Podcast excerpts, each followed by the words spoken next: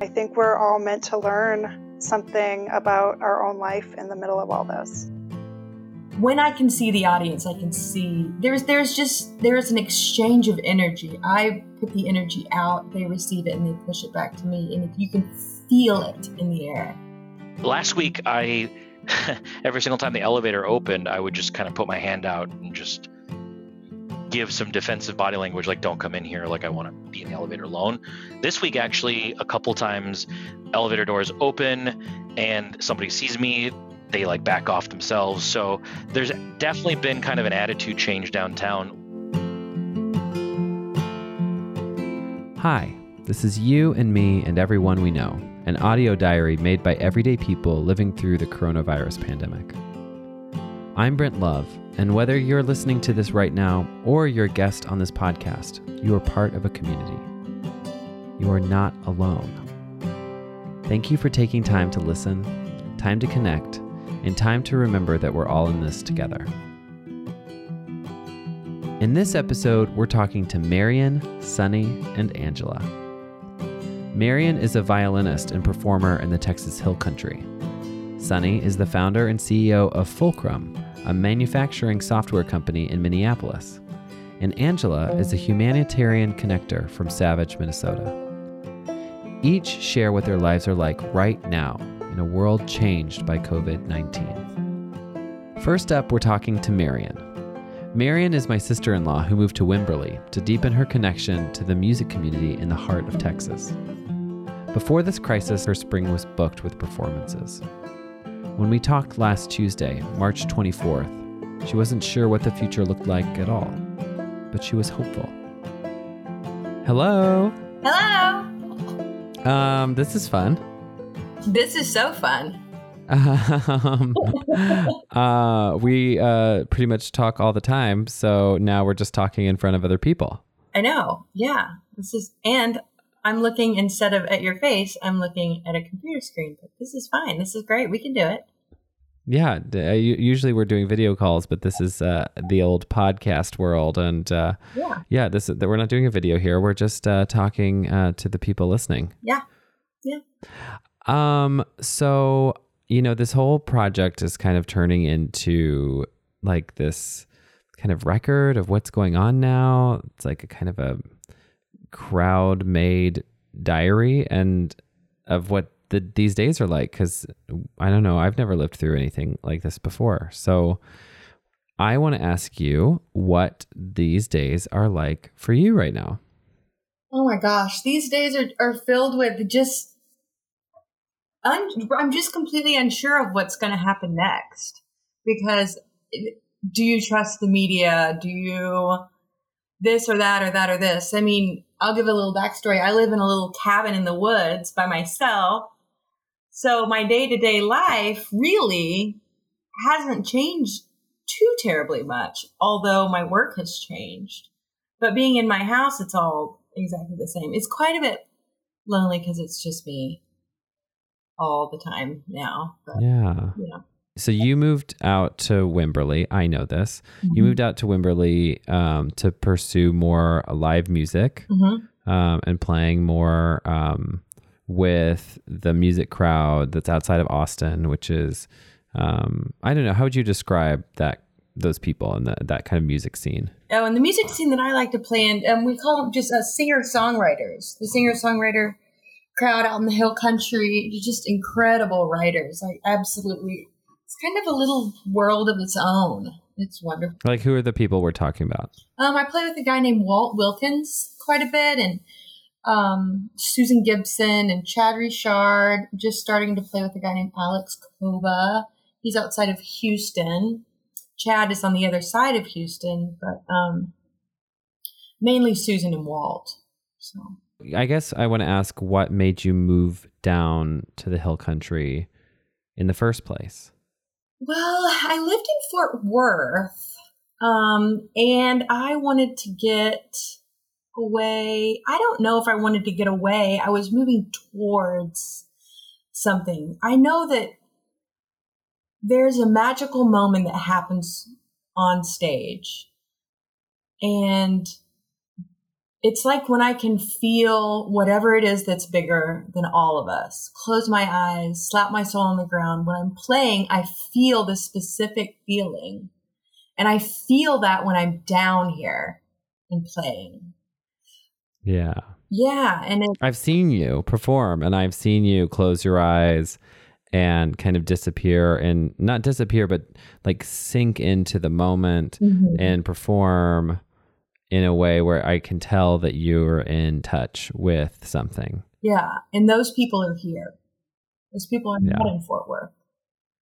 And so, Yeah, I mean, they're, they're, and and you've played with them for a long time, so you move toward kind of the community where you have more access to them and more access to playing in shows, and yeah. and you have been playing, you know, and and as I, as far as I can tell, a lot more since you moved to Wimberley in these kinds of shows. Yeah, yeah. I mean, I played with them for a decade before I moved down here. I think it was just I was single and I don't have kids, and it was just why not? And it's so beautiful. I just wanted Yeah. to move somewhere where I walked out. It is so beautiful.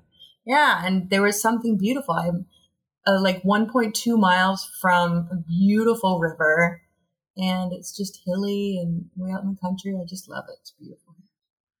So The I mean the river. So we've been to visit you once, and you you've talked to us about snorkeling in the river. Mhm. and you don't you know, a lot a lot of people think of snorkeling they do not think of fresh water they think of like going out to the ocean and Mhm. seeing you know tropical fish blah blah blah but Yeah. you uh, encouraged us to bring our fins and our masks and we put them on and we went snorkeling in this Uh-huh. little area of the Spring Fred river and it is beautiful and the fish we saw were gorgeous and there were all these neon i don't know tetras is what i Uh-huh. think they are yeah.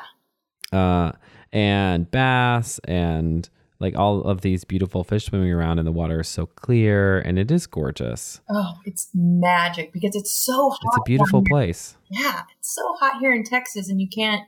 I want to be outside, and it, um, the river is actually 68 degrees year round, so it's really nice. And I'll go swim. That's how It's beautiful. Yeah. Um, uh, you talk about like kind of being in this small place and being out. You're outside of Wimberley. You know, 15 minute drive. Is that like out from like downtown Wimberley? Yeah. Mhm.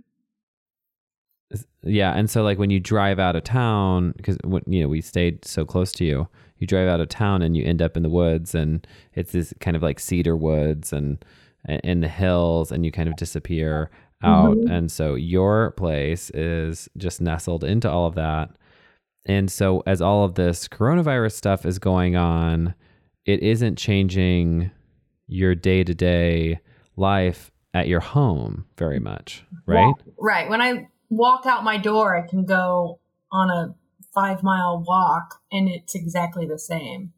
But I am. and everybody's talking about like social distancing and you're like yeah i'm i that's not a problem yeah, that's like, welcome to my life. yeah.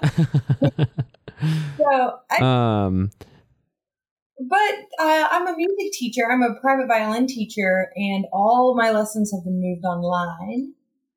Um, and the only thing that's worrisome out here is that I only get a specific amount of data for my internet. mhm. And so I have to be really careful with the amount of internet. A lot of people don't realize that there are still places that you don't get unlimited internet.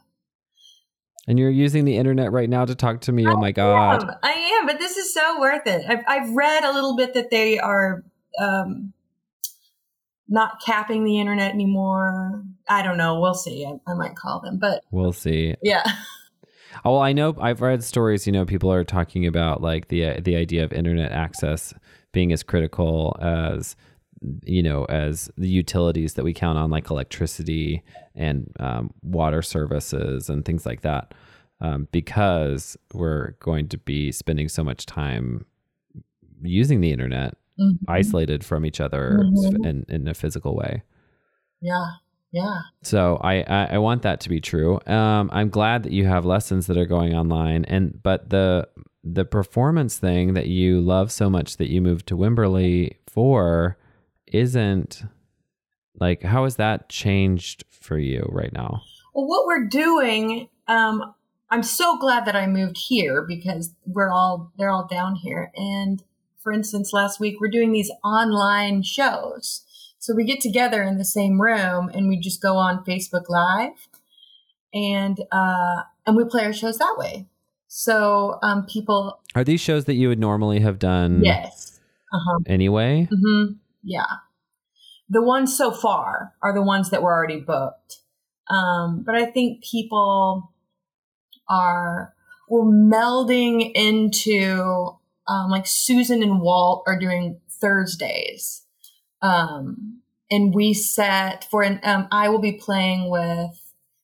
Uh, last week I played with Susan Gibson, hmm and a little background susan gibson she is a great singer songwriter from uh, amarillo and she wrote wide open spaces for the dixie chicks a great songwriter amazing woman hmm and then walt will I love listening to her. oh my gosh she's so fun um, and so we did our show last week together and we put our venmo and paypal information in the link and so people could tip us that way which really has saved all of us. All of us has saved all of Yeah. shows yeah. And then for instance i'll be playing this week and we schedule it so we're not playing at the same time which is you know nice. So it's essentially we're on the same bill. One person goes from one we'll put a facebook event and then Yeah. people at this time these people at this time so it's all online and And so far that's going well, right? Like it's it's not it's hard to know day by day how all of this internet play playing is going to go, but in terms of like people being able to pay for shows online the way they might have paid in real life um, or like in real space, that's going okay right now, right? Where it's just more uncertain of how that's going to go into the future.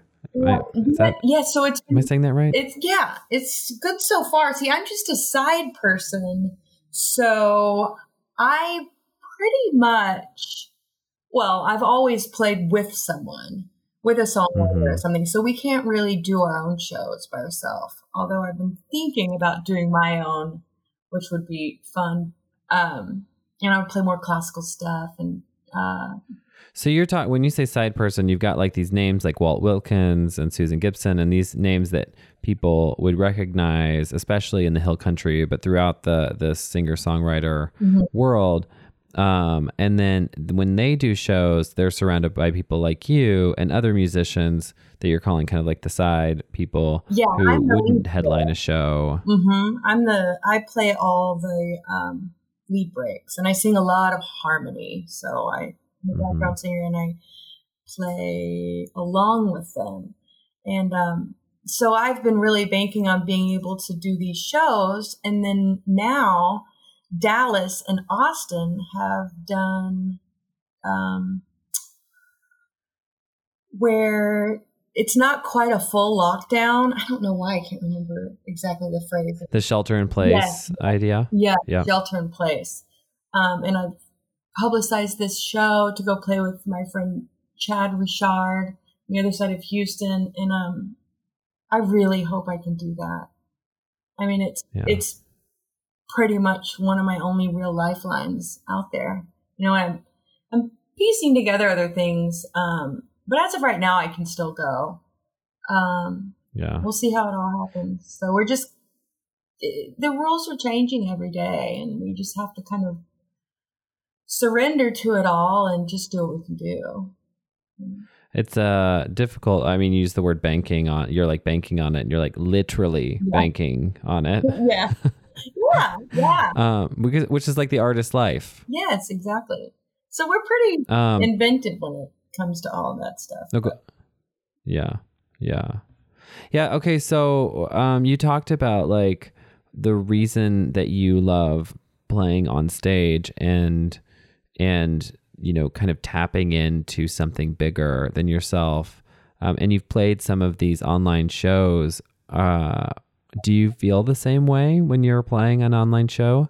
You know, it's funny because um, I get a lot of my energy on stage from the audience. I would say 95% of my energy I get from the audience. So it's a little, it is a little bit odd. I kind of just feel the energy of the person I'm playing with or whoever's in the room. So it's a, it's definitely yeah. a little bit harder because um, I can I can really see when I can see the audience. I can see there's there's just there's an exchange of energy. I put the energy out, they receive it, and they push it back to me, and you can feel it in the air.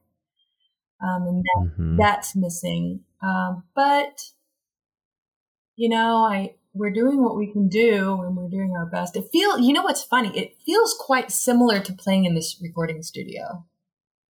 Mm-hmm. Yeah, it's funny. Yeah, but it's uh except people are reacting to it like uh, you know you can go over to the the computer or the phone and like see the mm-hmm. the reactions and the likes and the smiles uh-huh, and yeah. um, people's comments and things mm-hmm. um, but i can't you know i just it's hard to imagine you know um, however long we're going to be doing this distance stuff like how you can i mean I, there's a lot of ways to imagine how artists are going to change all kinds of artists. I mean i'm a writer and a podcaster you're a, a musician. Um, how we're going to change in terms of how we make a living and how we um, how we reach people. Mm-hmm. uh, but it's a different thing to think about like how you tap into the greater thing the greater good of it all. Um, and how and how how you connect to people um, and have that exchange. And we're it feels like we're just at the beginning of those days. Absolutely. I mean really i think with the way media is it's hard to believe what you see on the screen.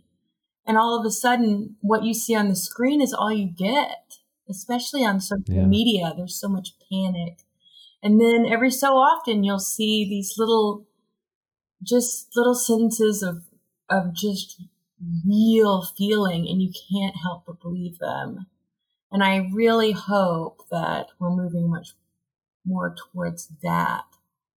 I really think yeah. I've I've been thinking that, you know, all of the things missing in the grocery store, that just a major panic. I was talking to Tina Wilkins, uh, Walt's wife, the other day, and about how upset she was that people were just acting acting so childish to to to hoard all these things for themselves and and I've been thinking the same thing and then it just dawned on me. I was like people have not surrendered. They've not allowed the grace in yet. Mm. God, grace, whatever's bigger than us. They're just scared. And as soon as it really turns real, people will have to, they'll, they have to surrender to, to this. And to, once everyone can take a deep breath, look back and find something beautiful in this situation, that's when the humanity is going to come through. That yeah. when the real sentences we read on Facebook are going to come through and we're just all going to the way we relate to life is just going to mold with that, which I don't think is a bad thing. You know, one thing I've been thinking as well is for so long we've had everyone is divided into these two parties, three parties, or these different religious sects. People just keep trying to find things that make us different. But you know what? Mm-hmm. The universe has given us something. We all have this in common period. We have yeah. in common. And we are going through this. And I think that this is the universe's way of pulling us together. Although we are physically apart, we we're all in this together, you know? Yeah, we we're all learning a new way. Yeah. We all have something in common well, again. And I'm so glad. Yeah. It might sound terrible, but I'm really hopefully people can focus on that. I think whenever there's something bad that happens, we are always encouraged by the way that we see the good in each other mm-hmm. because it's in such stark contrast. Sure, absolutely. You know, and and I think for some people that feels like a new thing. Mm-hmm. Um, for some people, it feels like a refreshing thing. Mm-hmm. It's always there, But right now, it's in such stark contrast to what's going on with this crisis hmm that it's a good thing that we're able to see it Yeah. clearly when the good is right in front of us. Yeah, it's almost like we have to these days. We need Yeah. it. And and I keep thinking about you know in, in this conversation I keep thinking about that beautiful picture that you painted of of energy going out to an audience Mhm. and the audience receiving it and then and then transforming it and giving it back to you. Mhm. And I think that's the challenge now is how to have that exchange because it's still possible. It's just different. Mhm. Um, and how to do that now and to have that kind of beautiful exchange. And what you were saying about like when we finally let grace in, for me, that looks like when we finally um, stop looking at our, if we're able to stop looking at just our own situation and really take in the stories of the people around us and the ways that we can give energy to them and receive energy from them, Mhm. like that's when something will start to unlock Exactly. for all of us. Yeah. I think when people stop trying to save themselves and they start trying to help others sounds so obvious, but if it's the the circle will be able to be made, Yeah. you know. Yeah. I feel like our words are so ina- in- inadequate. It's like I know, I know. we, we, it's not just help. It's just, it's that grace that you talked about. It's like eh, when you, you can give it and you can receive it, this kind of, this goodness. Yeah. and and if you let it in and you and you send it out that's still possible and that's the way to get through this Yeah. together Yeah, yeah. We have to keep giving it. We have to keep giving it. You know? Yeah. Because it will, if you give it, it will come back to you. You just can't think about it coming back to you. You just need to give. That's why we're here, is to give, you know? I have a tattoo on my arm. It says, if you get, give. If you learn, teach. You know, it, it's, it's just some, and you're doing both yeah, with your work yeah, yeah. and uh you have to keep playing yeah. you you have like it's crit it's critical that you keep giving like seeking out that exchange of energy with the people listening to you because Yeah, exactly. we need it Yeah. You know, that just gives me more um hope of me being able to not be so shy and because I've been a side in my whole life, not be so shy and do a show on my own. Because I think I've got a decent enough yeah you know, it's we need to be vulnerable enough to let the real stuff out so the real stuff can come back, you know. Yeah And you know, I just like you and this is the time yeah. You said I just need to play. So I don't need to be Yeah. next. I don't need to be playing with someone else to play and show it. So that gives Yeah. me some. You you have so much goodness in you. You just have to keep giving it in every single way. The other thing I've been thinking about a lot is these like what you go on these walks and we're my family we live in the middle of the city and there isn't a lot of space around us to go walking without seeing a lot of people and we're mm. supposed to be keeping our distance. And We have mm. these little kids and we're trying to keep everyone healthy and um, you have like the ability to go on walks and see the flowers and go to the river. And so you're sending all these pictures and it's just so nice to get the pictures of the flowers and the river right now. And it's such a silly little thing but it feels so good when i get them. And i'm like uh, that's another way you're giving that goodness that's in your heart out to other people. And i'm like and then remember i told you you should like put those on instagram. I think that's why Yeah. because there's a lot of people who can't go on that walk right now Yeah. Yeah. And then it gives me a reason they're to stuck go in their on the, apartment I mean, they're stuck in their high rise yeah. Yeah. Uh, Yeah, it's good. Okay, so um, if people want to follow you, where should they go? If people want to see your shows, uh, you can just go to Facebook. My name is Marian Brackney. Um, M A R I A N B R A C K N E Y. Yes. And I am that on Instagram too. I don't use that as much. But uh, yeah, I post everything on Facebook. Uh, yeah, when you go to Facebook, you can watch, you know, follow Marian and get her live shows. Um, you can also support Marian as an artist on Venmo. What's your Venmo? It is Marian dash the middle dash Brackney. Marian Dash Brackney. Um, support your artists. Support Marian. She's out there playing. She's out there bringing um, goodness and humanity into these interactions that we're having online. Mm-hmm. And, uh, you know, supporting artists right now is critical. So support Marian on Venmo. Check her out on Facebook. Please um, go listen to her shows. They will make you feel so good. And if you're lucky, Marian will also just post the beautiful Texas wildflowers right now, which, if you live in the middle of a city like I do and you're not able to go on walks, will make you feel so nice. uh, I love you so much. You Thanks for coming on to do this. Yeah, yeah, absolutely.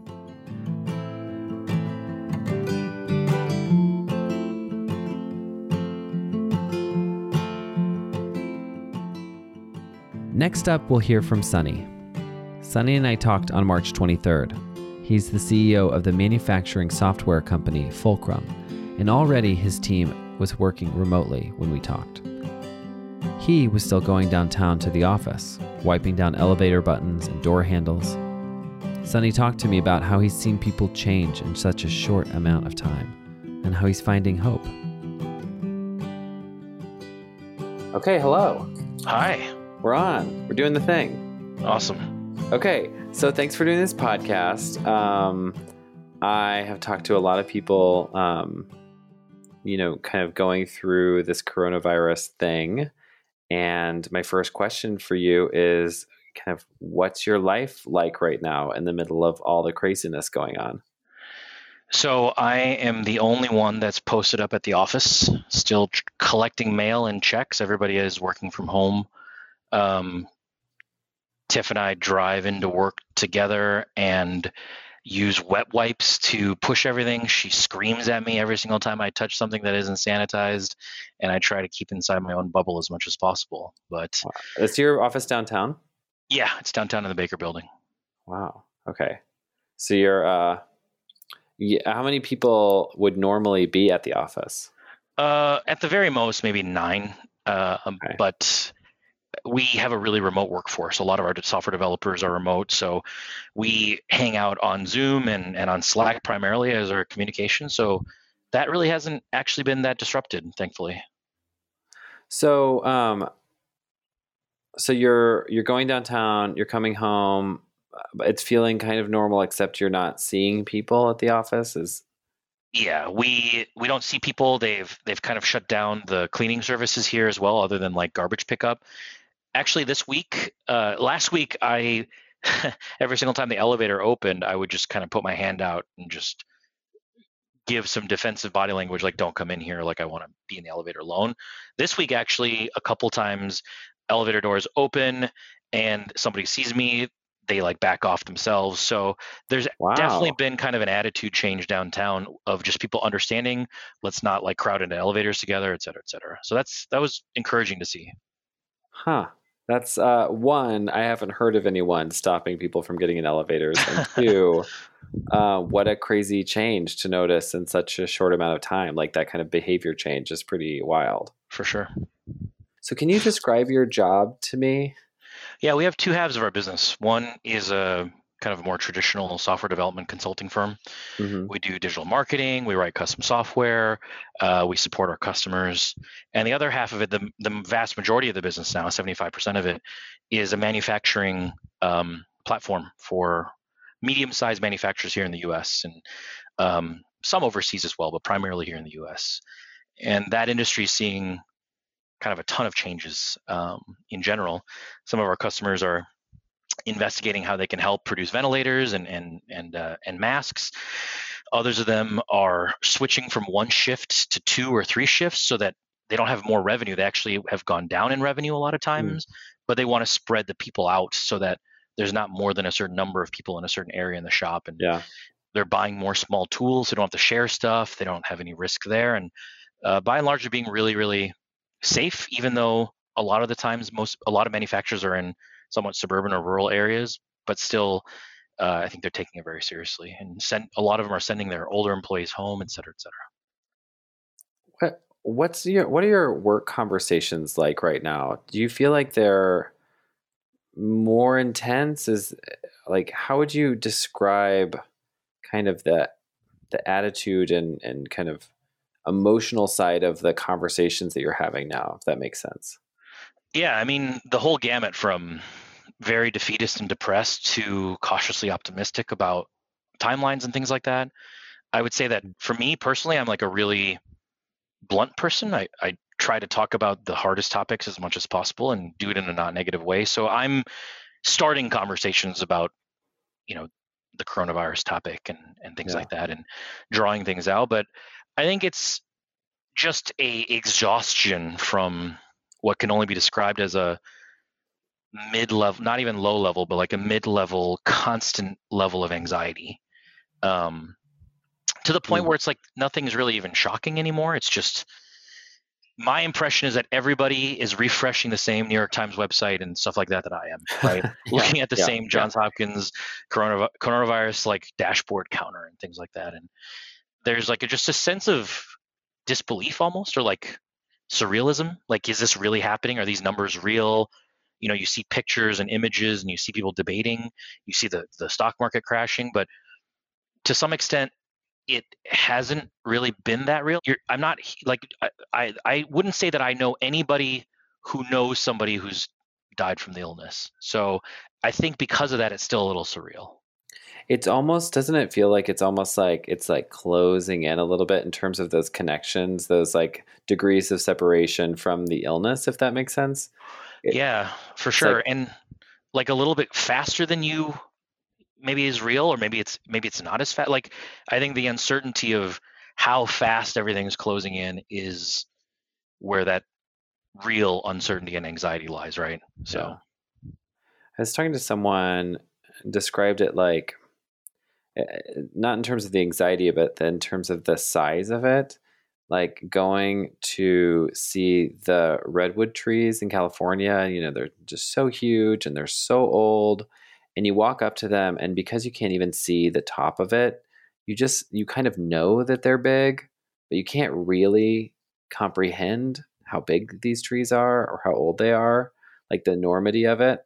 And it almost feels like similar where it's like i know this is really big but it's really hard for me to comprehend how big it is yeah i think that uh, i don't know the exact number but humans are kind of maxed out when we try to imagine crowds bigger than a few thousand. You know what I mean? Like our minds just don't really comprehend groups of people mm-hmm. that are, are that big. And even when we're in large stadiums, it's like hard for us to estimate that it's a 50,000 person stadium or something like that, right? Totally. So yeah. yeah. The I think the the weird realization I've had is we we literally have this term like going viral, which means that it spreads amongst people from person to person super easily and quickly but I don't think anybody really has a sense of magnitude for that. Like we're like, oh yeah, yeah, everybody knows this video or something like that. But do we really understand that everybody knows this video really means 200 million people know this video, right? Like that number yeah. is super abstract, right? Yeah. And like what do you what can you really do with that information? Like on a Right. Right. Like at a real kind of human level. Right. Like it doesn't it's really hard to comprehend. Um, how like do you do you feel that like for yourself that sense of anxiety, that sense of kind of creep?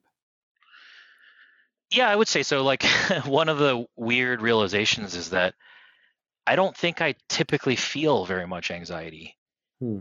I know that Tiff says all the time that she's anxious about this or that, and I, I really don't feel that. But I would say maybe for the first time in my life, I feel real dread almost not not dread mm. like it's not panicky but it's like always there yeah and i was talking to some of our our customers especially those that are a little bit older talking about you know growing up in cold war era times or when tensions and fighting in the middle east started becoming really tense and there's there was this same feeling of glued onto the tv and reading the newspaper every day and, and looking for the next update right Hmm. but um, I, I don't think like this. Like the the thought of war enveloping things was probably like this feeling, but I don't know. I, I think that this is because of where we are from a like a digital telecommunication standpoint. Probably the first time that I've seen something that's like worldwide event that everybody's kind of galvanized by a little bit, right? So Yeah, yeah. I'm not. I I can't imagine. I mean, it's hard because uh, I I think this is the first time that this generation of adults, my you know our age, this age range that we're in, has experienced something like this, Mhm. and I'm not sure that our parents would have experienced something like this.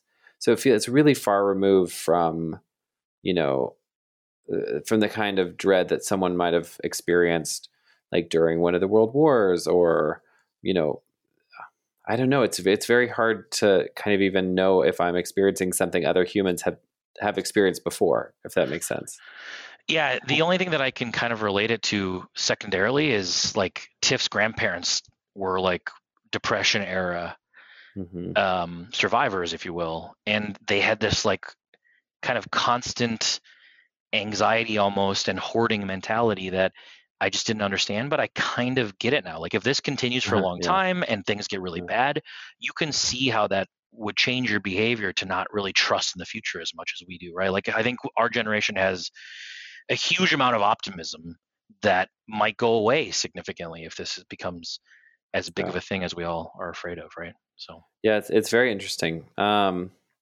uh do you so like with all of that kind of that's hanging on like how are you getting through the day? Like how are you kind of what are you drawing on to get you moving forward and still making productive decisions or uh, or making decisions that'll take care of you and your family? Like how are you where are you drawing on So I think um, for us as a company internally, there's almost a, a little bit of shame that we haven't gotten bigger. Like we were not able to impact as many customers. Like there is some real good that we could do.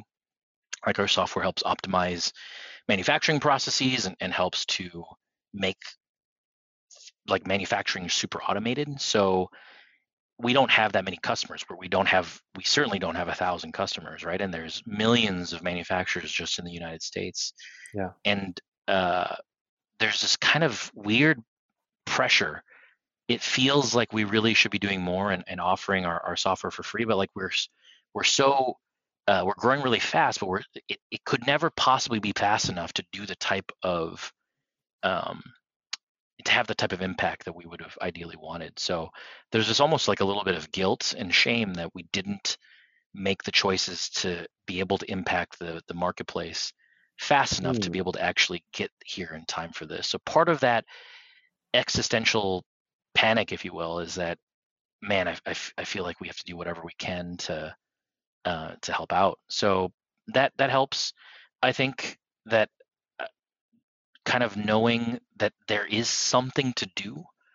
I feel really bad for all of my friends who, and I have a lot of friends that are in the restaurant industry, Yeah. service industry. Charlie, of course, is Yeah. is is is at home and and unable to see customers. I think that I have a sense of gratitude that I I have something that I'm actually allowed to do. So that is something that I draw from as well. And then to be honest, I've been checking social media more, which wasn't something that was important to me before. And I've been calling friends or getting calls from them. I've been really bad about actually doing the calling, but I'm trying to, to call more. And I've been actually reaching out to every one of our customers. I haven't even gotten through a tenth of them yet. There's a lot of phone calls to make, but those connections have been really good. I like it's just been good to kind of sit and relate with each other and just listen Yeah. to somebody else unpack a bit, right? So Yeah. I haven't heard someone say that like that, but I, I I have this feeling that the like the cohorts, whatever like kind of group that you're in, like any kind of group. So you're talking about like your customers and and this, you know, kind of transact something that was transactional and business oriented before has a new depth of humanity to it because you are, you know, reaching out to real people, connecting to them in a crisis that's affecting all of us. Yeah, and there's there's even though there's a tension there, obviously their success helps our success and we Yeah. are looking at our cash flow and and they're looking at their cash flow and we're all kind of intertwined. I, I know other people have said, well, isn't there some sort of tension? Like, what if they say that that they have to like stop doing business with you because they don't have money? Well, if that's the case, that doesn't mean they don't deserve human contact or they're not Yeah, still right. good people and, and whatever it may be, right? We we'll have to make whatever choices we need to make and they'll have to make whatever choices they need to make. And I think being there and being human with them is the best thing to do no matter what they have decision they have to make, right? This is not a we're we're not at a point in time where we really need to make horrible decisions yet. I mean, lots of companies like have, but in our little cohort, like you said, we haven't really been pushed to a point that that's reality. But today, Boeing announced that their big factory in um, in, in Washington is closing down. Uh, there's Ford has shut down as well a lot of their uh, plants and, and assembly lines. So I think it's starting to happen. Um, but there, there's still this kind of waiting for the shoe to drop, if you will. Yeah, I, I kind of looking looking around to the people that you're connected to in all these different ways, and an understanding that we're all in unchar- uncharted territory For sure. together, and that you have we're all gonna have to make hard decisions at some point, but we we all want to get through it together, whatever that looks like, I Mhm, guess. For sure. But it's it's it's also scary. It's, I don't know, if it's it's scaring me. Yeah. Well, yeah. I, I don't. I think you know, anxiety is the inability to kind of predict your day-to-day future, right? And depression is your inability to see a positive future. So, you can certainly start to see how these situations and environments can breed both depression and anxiety really, really quickly, right? So. Yeah. Um, do you have experiences in your life that you feel like have prepared you for this time? One of my first jobs out of college, I think my third job out of college, was working with small businesses right after the recession. So during that time, I visited a lot of failing businesses that ended up failing, right? So um, I I don't feel that level of despair yet, but in those times, I kind of saw a disproportionately um, sad part of the population and so I, I think that overall, there's still this hope that exists right now of things getting back to normal quickly, maybe the government helping us solve some of the short term bridging of, of funds and finances. There are some encouraging stories, like in El Salvador, of the government instituting kind of like a just like a break. I would describe it just like deleting March, April, and, and May from spreadsheets and just starting all of your interest and mortgages and stuff like that in, in June again. I think Mhm. there are other countries like like China and um, like South Korea that have successfully slowed the spread to the point where society is kind of normal. But there's a lot of uncertainty, right? Like, what are we going to do in our country? What can we agree on? Um, I think that for the first time in my life, I'm equally annoyed at all politicians right now. and I think that's a good thing, though, right? I think that yeah, when I'm when I'm talking to customers of ours that are they're they're not they're they're some of them are conservative, some of them are, are liberal, but I think there is this just this feeling of like we need leadership. Like one Yeah. example that that I give that's kind of a controversial position, and I don't know if anybody will agree with me, but had we made like a really bold decision in January when all the data was coming in from China, when we shut down transport from China, we could have made a really bold decision to say we're shutting down our borders. We're shutting down all travel inside the country. This is what the World Health Organization epidemiologists recommend. This is what our own epidemiologists at the University of Minnesota and Johns Hopkins recommend. And we're shutting the whole country down for six weeks. We're testing everybody, we're isolating them, and then potentially, uh, we don't know what would happen, but potentially we um, have a control of the situation and we can look to Europe and say, actually, we acted really well, and this leadership was some of the best leadership that we've had in, in a century, and and could have kind of averted a lot of crisis. But my my my kind of complaint is that it just feels like people, politicians, leaders in general, myself included, have become kind of cowardly, um, pandering to seeking approval instead of doing the right thing, right? So yeah. You can feel. I think you can feel when people are talking about things that just don't matter. It's not resonating. Um, okay, well, I will. Um, I- am going to wrap us up here. Um, but I did want to ask before we get off the phone if you, because I ask everyone, if you have any words of encouragement for anyone listening out there who are feeling some of the things that we talked about, the anxiety and um, and the, and the worry about the days to come.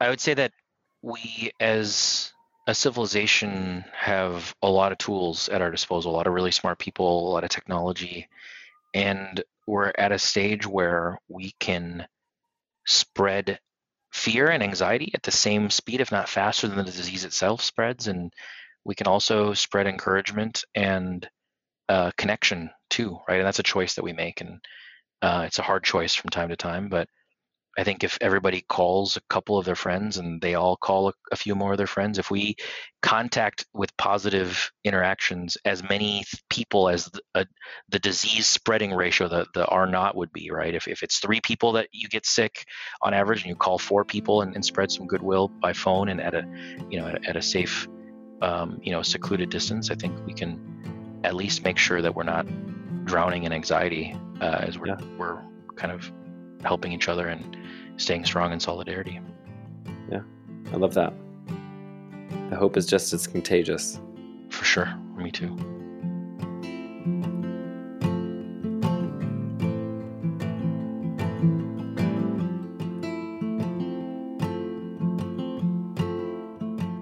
In the third part of this episode, we're talking to Angela. Angela and I are great friends, and we work together at the American Refugee Committee, which has since become Alight. Angela is working harder than ever helping Alight respond to the pandemic with refugee communities in Uganda, Thailand, Somalia, and more. And when we talked on March 23rd, we remembered how lucky we are to have learned so much from refugees and the communities that support them. Hi, Angela. Hi, Brent. Um, thanks for doing this, and uh, for ta- you're talking to me from home, right? I am. Yeah. So, are you uh, living the quarantine life or the self isolation life or whatever we're calling it? Self isolation, it is. Yes, I am. Oh, um, okay. So, um, how's that going for you? What does your life look like right now?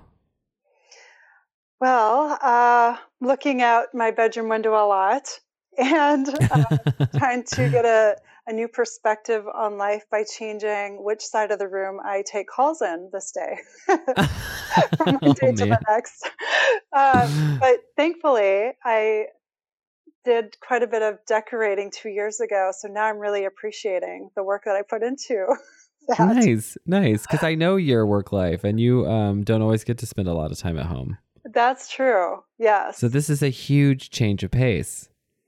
Yeah, very much. I mean, I would say I'm still very busy working, of course, uh, finding some of the same things that happen in my daily life at the office are still happening here, like, you know, forgetting to eat lunch and things like that, because I'm just so busy uh, and don't want to stop what I'm doing. So, yeah, I mean, there's some continuity still working from home, but it is nice to be home.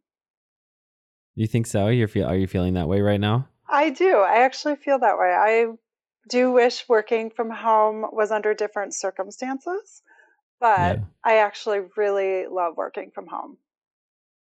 Um, so we've talked many, many times about our kids, mm-hmm. um, and uh, and the amount of time that we get to spend with them, you know, which has a lot to do with how much we work, et cetera, et cetera. But yeah, um, how how is it being home all the time with the kids? Yeah, that's been um, very challenging, particularly because I'm working. Um, mm-hmm. So yeah, I don't I don't think that's a sustainable thing. But uh, I will say when I have those moments of forced um, be forcing a break in the day because my kids want me or need me or they're just kind of losing their minds also uh, being cooped up in the house. Uh, it's nice to be able to see what their rhythm is on a day to day because i don't have the luxury of seeing them every day of their lives and knowing kind of how they are midday versus you know late afternoon right? So it's been great to see them in their full spectrum every single mm-hmm. day, and I'm sure it's very different at daycare. But hmm. I feel like I'm getting to know them uh, in a way that I wouldn't have had the opportunity to unless I would have had more time throughout you know these weeks. Uh, now I I am still on the phone a lot, so it's hard to be completely present, which I'm working on. If I could get into a new routine, it would be about finding those moments to be present with them more. Uh, mm-hmm. because I'm I'm trying to. Last week was a whirlwind of just figuring it out, and I didn't get to that pace yet. But this week I'm expecting, hey, we're going to figure this out, and we're going to make time for each other while I still get my job done, and we're just going to make it work because we have to. It's really funny, isn't it? That like uh, it can, you know, you're kind of forced to stay home, but it still feels really difficult to get into a rhythm mm-hmm. that where that home time is starting to benefit your family. You know. Yes. Yep. Yeah. I mean, admittedly, the drive time that I have every day is two hours, um, and with you know not having that should definitely allow for more space with my kids. And it does, of course. I mean, I think I am getting that time, but it's happening in much more distracted ways, right? Because yeah. I jump right into work and then um, just have the moments with them are, are in between things, and it's not the same thing, right? It's harder actually to be present. But my commitment this week is to figure out how to create those boundaries every day because their experience also is something to think about right now. I mean, they're going to remember this time too, probably, right? Yeah. And I want that to be a good, interesting memory. Uh, maybe, you know, not one where it was like, oh, you know, mom and dad didn't pay any attention to us at all during that whole time, you know? So I, I want yeah. them to remember that it was a time that we all had to be home and it was a weird time, but we actually found small joys every single day. What kind of uh, small joys do you anticipate with the kids, or have you already had with the kids? Yeah, so we are Zooming actually with their friends. So, oh, nice. yeah, so today um, her best friends, or Reese's best friends from daycare, are also home. And they've been home all last week, so they haven't seen each other for a week now. And they're all just really missing each other. So we did a Zoom with their family, and uh, we're going to do another one tonight with the with the other family, and we're going to do it all together. So it'll be like three families in one Zoom call tonight. Um, yeah, so we're excited about that, and it's really fun to see Reese uh, have those exchanges with her friends on Zoom. I feel like it's like the future for her anyway. And um, her, just seeing their personalities together is also a real a real gift. Like, yeah, just how excited they were to talk today. Everything they're just like divulging about what they did yesterday, what they're going to do tomorrow. Right? It's just super cute. It's really fun to see them come alive. Uh, yeah. Phoebe has been zooming um, with her daycare friends, and she's, you know, younger than Reese enough that it doesn't quite, she doesn't know what to do when she mm. sees her, you know, people that she, you know, her friends and her teachers on yeah. on the screen. She doesn't know what to do. Right. But she's like mesmerized by the fact that they're on her screen and right that you know sometimes they'll call out to her and she ah. she's just like so confused but also way into it and oh fun um it she's slowly getting it she's slowly kind of understanding yeah. um yeah but i hope that it's not like this forever i want her to just go back to daycare and with her friends yes yeah absolutely i mean making plans is difficult right now you know we want to yeah. be able to say we're going to see you soon but it's it's an unknown time and a lot of uncertainty about when it really is okay for everyone to just go on being the way we were. Um, yeah. Yeah, I just think that something long term is going to change. We just don't know exactly what that looks like yet. So, how's that feeling to you, that uncertainty? It just feels. I, it's hard to explain. Like, I guess I don't know how I feel about it. I feel a sense of loss about not being able to do or think about the future, which is something I've taken for granted that I do all the time, apparently. Yeah. Right? Like, oh, I could just get on a plane and go somewhere. And that was what we were thinking about doing. But like now it's like, it feels like, oh gosh, we can't do that. Or we can't, you know, we don't know when we'll be able to again. Or, you know, eh, you know, lots of planning that we just do on a day to day just feels like we can't necessarily yeah. know that any of those circumstances are going to be there for us. Yeah. So that it's hard. I mean, on the other hand, I feel this like weird sense of solidarity with all people everywhere. Hmm. Right? Like we're all feeling yeah. the same thing. And it's also not just here, it's everywhere. And that actually has like a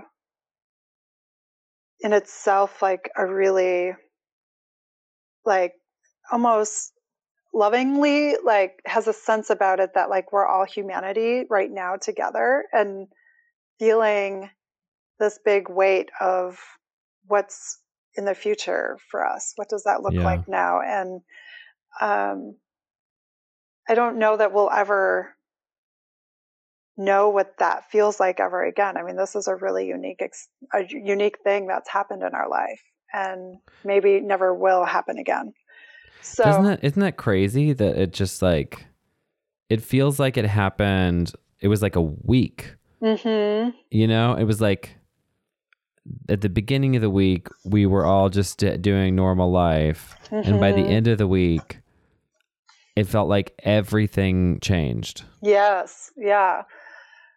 It, yeah, and I guess that's when a global a crisis happens. It happens instant. You know, there's just this yeah. moment where like it's a it's a defining moment, and we had that happen.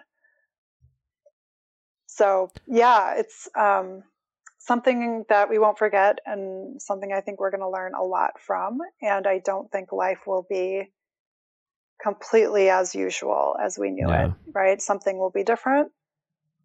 And it's hard to say because it's like, I almost feel like, okay, this is, uh, it's going to be a roundabout way of saying something, but like, when I went to the the only time I've ever been to see like the redwood forest in California, and you know they have this giant sequoia trees, and they're so big, and they're like a thousand years old, and um, they're so big that these trees that you can't re- it's really hard to get a sense of how big they are like you know that they're big mm. and you're looking at them and they're so mm. huge right but the but it's so big it's so outside of anything that you've ever experienced before mm-hmm. that it's hard to even comprehend the bigness mm-hmm.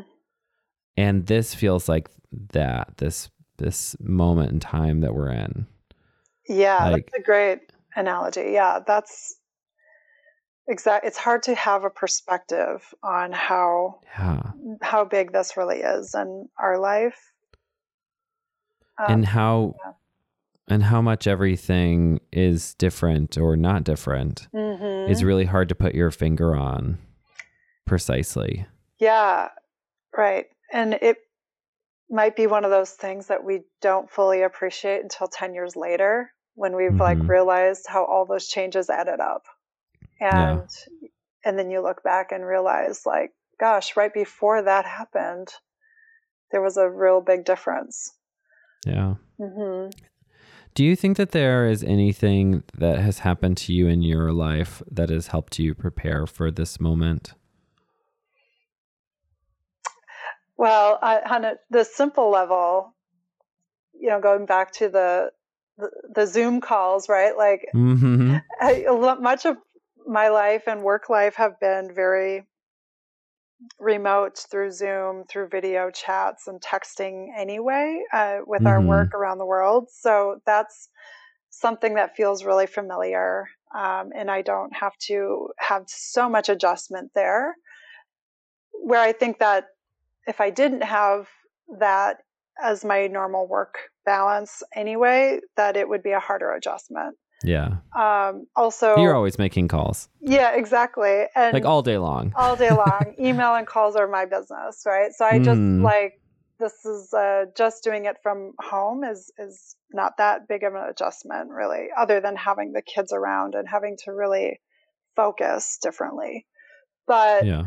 also for my kids, you know, they were very used to talking with me on on WhatsApp. So mm-hmm. with my travel, you know, so getting on a Zoom call with her friends is not also a really big Okay, that's nice. Yeah. Like, that. like she totally gets how to use it. You know, even my son at two years old has seen me several times through a screen. So like they're actually quite socialized with the screen Mm-hmm. you know in person experience also the grandparents often do that with them so so even for them it's not even so much of an adjustment now there is this feeling of like social connection that i do feel we all feel lost right now without having that real person to person connection um, so i think having so much of the screen time is something i'm trying to understand and how much it's like affecting us because I do still feel really alone, right? I can talk to people all mm-hmm. day, but there's still this feeling of like not being able to just give someone a hug or handshake even, right? Like that personal connection that we we normally have and, and appreciate um, is not, you know, who knows when that will come back, where we feel yeah. safe to do that again. Um, and so being kind of who I am, uh, who's you know I'm a real I'm a real huggy kind of person, so I, I, really miss like people. I just miss people, yeah. and I just want to be around my people. Um, but it's it feels lonely in that way. But but I think you know at least I get to talk to people, and uh, it, the rhythm of my normal day to day isn't so different. So I think I've been pretty prepared for a remote experience. Yeah, yeah. I think. um uh, yeah, it's funny to be in the house this much.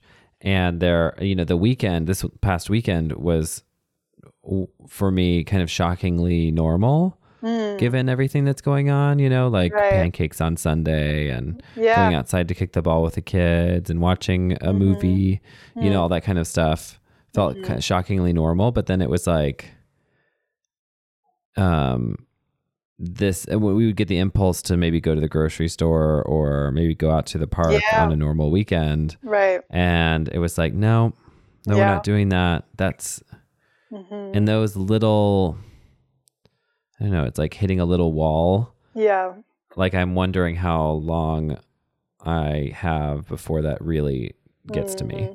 yes you know exactly like just not getting up to go do something to yeah, really just, or just like stopping to get a coffee on the way into work, you know, or yeah. some stuff like that, where it's like the little ways that you, we take care of ourselves and mm-hmm. give ourselves a little bit of joy, you know, stopping exactly. in the grocery store and and uh, I, I love the grocery store is like my chill space, you know, uh-huh. with the young family, you know, to like go yeah. around the grocery store and maybe I'll get a drink before I shop and I'm just like enjoying mm-hmm. myself. Um, you know, those little things aren't um, you know, we're just not they're not available to us right now. Yeah.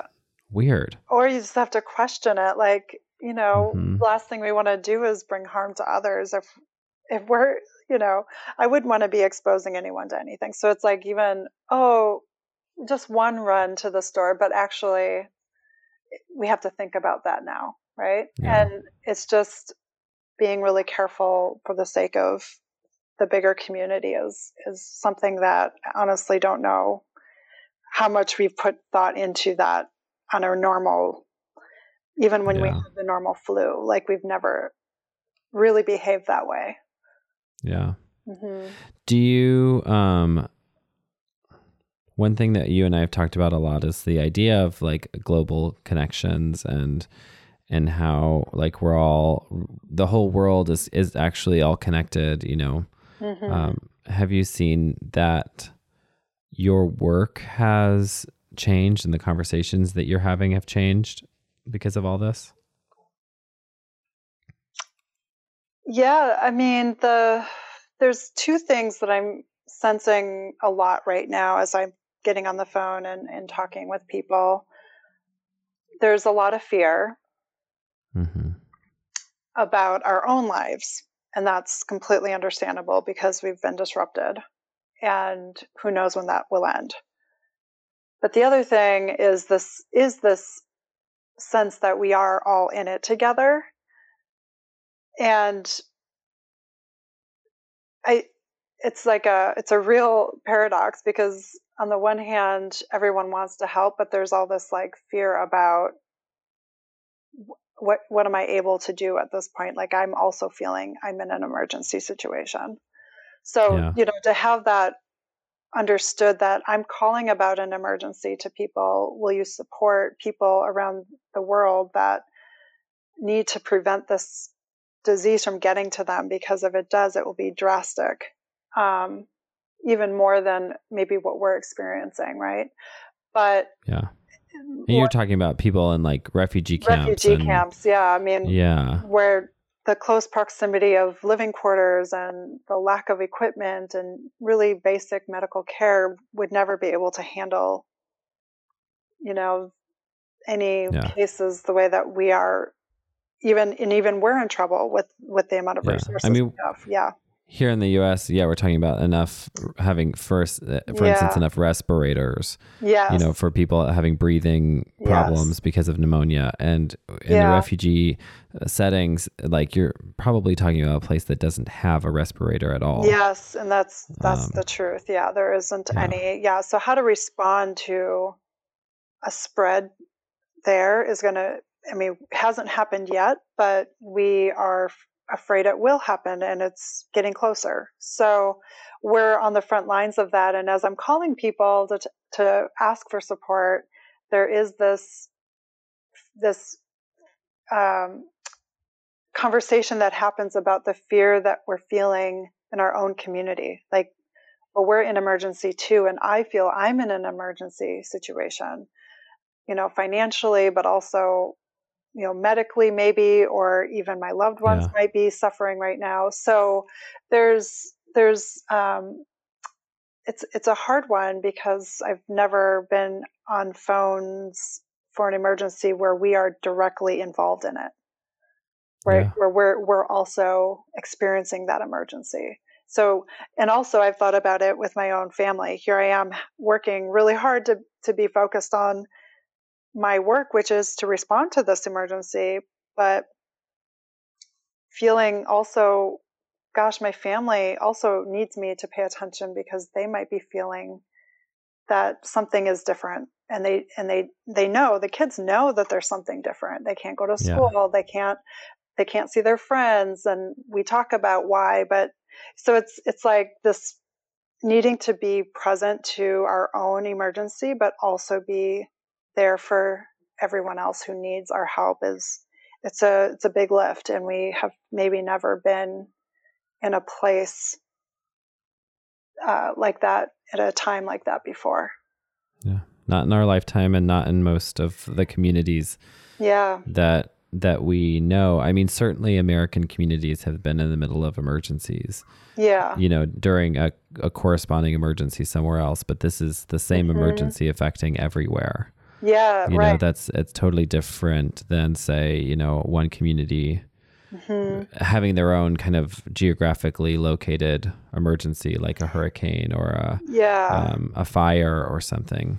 Right. You know, yeah, where there's it, resources that can come in because they're standing strong and aren't facing that same, you know, stress, mm-hmm. right? But yeah, this is like stress felt everywhere. There's nobody who's escaping it, right? Everyone in the world is feeling this, and yet there are people who really need the help of others.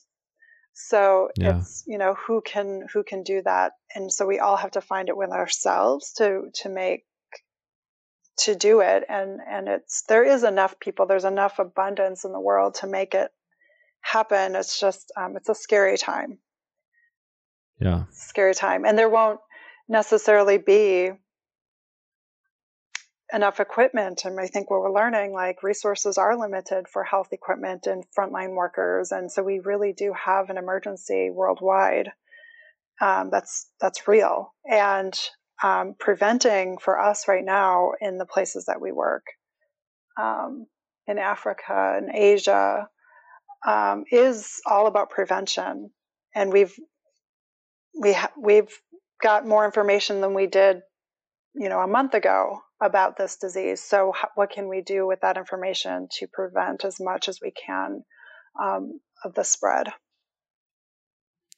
I um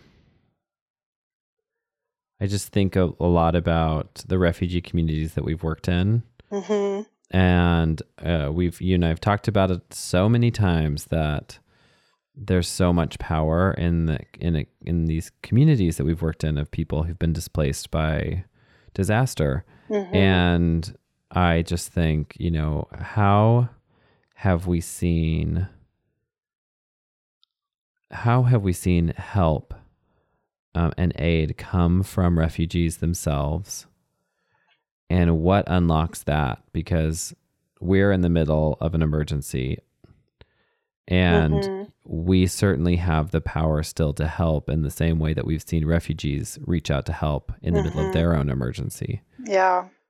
So it's a mm-hmm. it's like a complicated human puzzle, but we've seen it mm-hmm. happen. Yes, absolutely. So, mm-hmm.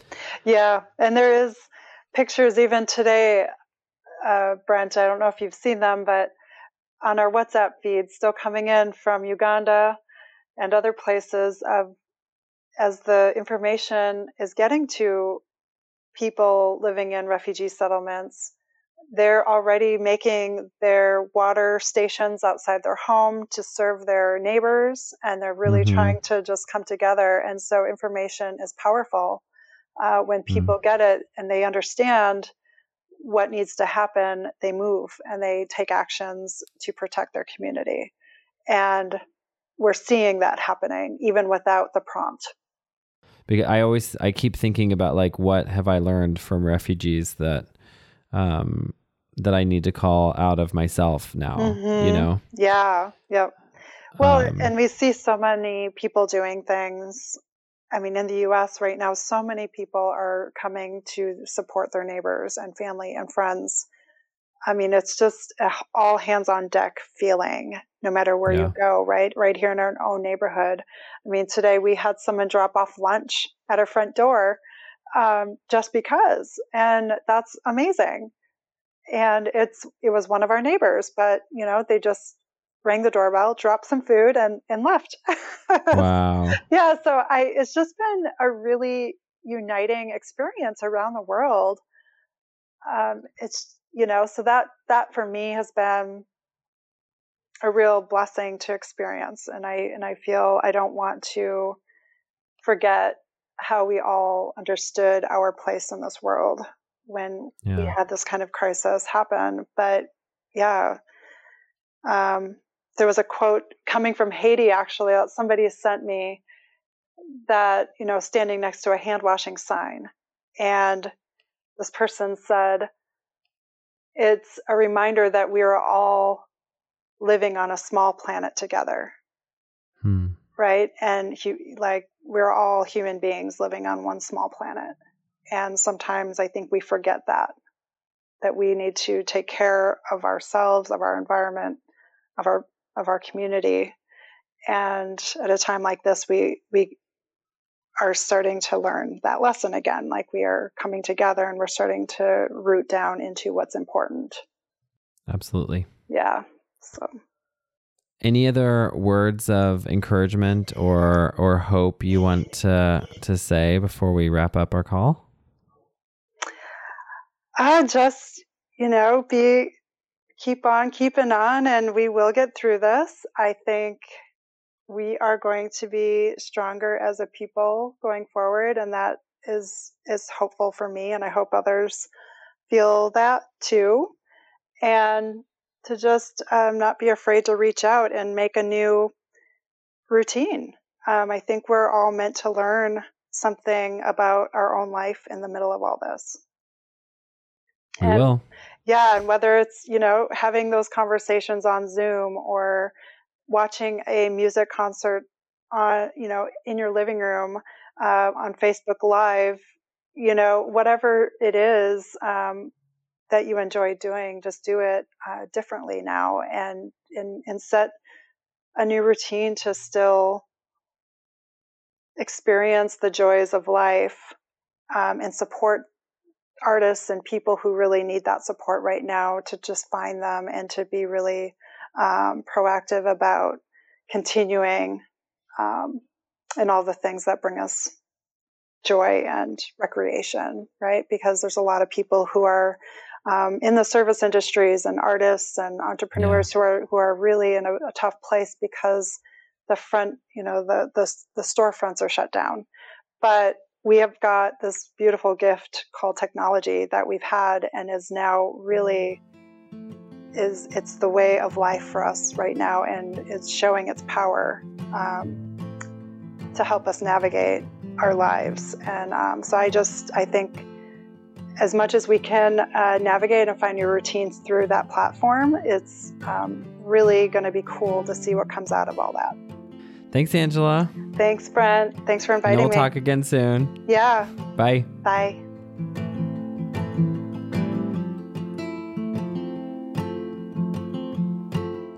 Thanks for listening. And thank you, Angela, Sunny, and Marian for connecting with all of us and sharing your story. If you feel like someone you know might feel comforted by hearing how everyday people are getting through these tough days, please share this podcast with them. And if you, dear listener, want to be part of this podcast, go to heybrentlove.com and tap Coronavirus Podcast on the menu, or find me on Instagram at heybrentlove and send me a direct message. I can't wait to talk to you. Here's a bunch of love to everyone out there. We'll get through this together.